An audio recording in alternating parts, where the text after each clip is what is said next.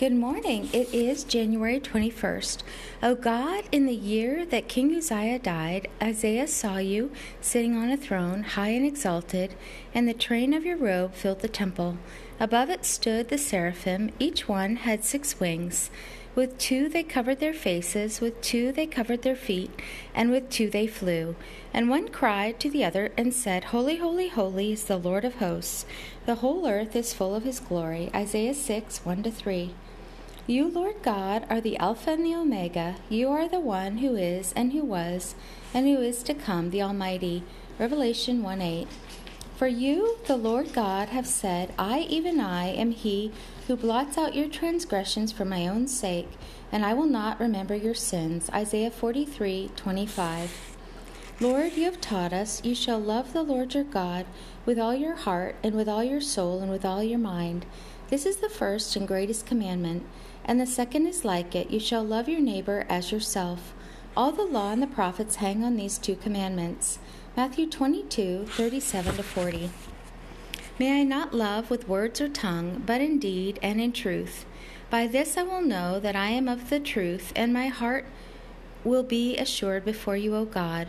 For if my heart condemns me, you are greater than my heart, and you know all things. If my heart does not condemn me, I have confidence before you, and receive from you whatever I ask, because I keep your commandments and do the things that are pleasing in your sight.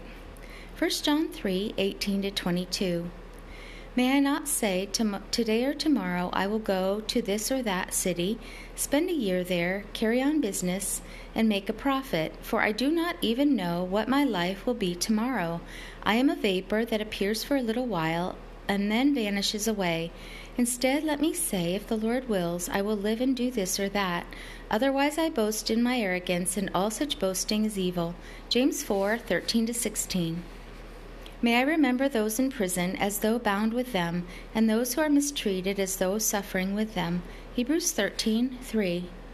O God, apart from the law, your righteousness has been made known, being witnessed by the law and the prophets, even your righteousness through faith in Jesus Christ, to all who believe. For there is no difference, for all have sinned and fall short of your glory, being justified freely by your grace through the redemption that is in Christ Jesus. Romans 3 21 24. What the law was powerless to do, in that it was weakened through the flesh, you did by sending your only Son in the likeness of sinful flesh. On account of sin, you condemned sin in the flesh, in order that the requirement of the law might be fully met in us, who do not walk according to the flesh, but according to your Spirit. Romans 8 3 4. For those who revere your name, the Sun of Righteousness will rise with healing in his wings, and they will go out and keep like, leap like calves released from the stall. Malachi 4 2. Lord Jesus, we rejoice that you fulfilled the words of the prophet Isaiah. The Spirit of the Lord is upon me, because he has anointed me to preach good news to the poor. He has sent me to proclaim freedom for the captives and recovery of sight to the blind to set free those who are downtrodden, to proclaim the acceptable year of the Lord. Luke 4 18 to 19. I will enter your gates with thanksgiving and your courts with praise. I will give thanks to you and bless your name, for you are good, and your loving kindness endures forever. Your faithfulness continues through all generations. Psalm 104 5. May your glory endure forever. May you rejoice in your work. Psalm 104 31. Walk with a king today and be a blessing.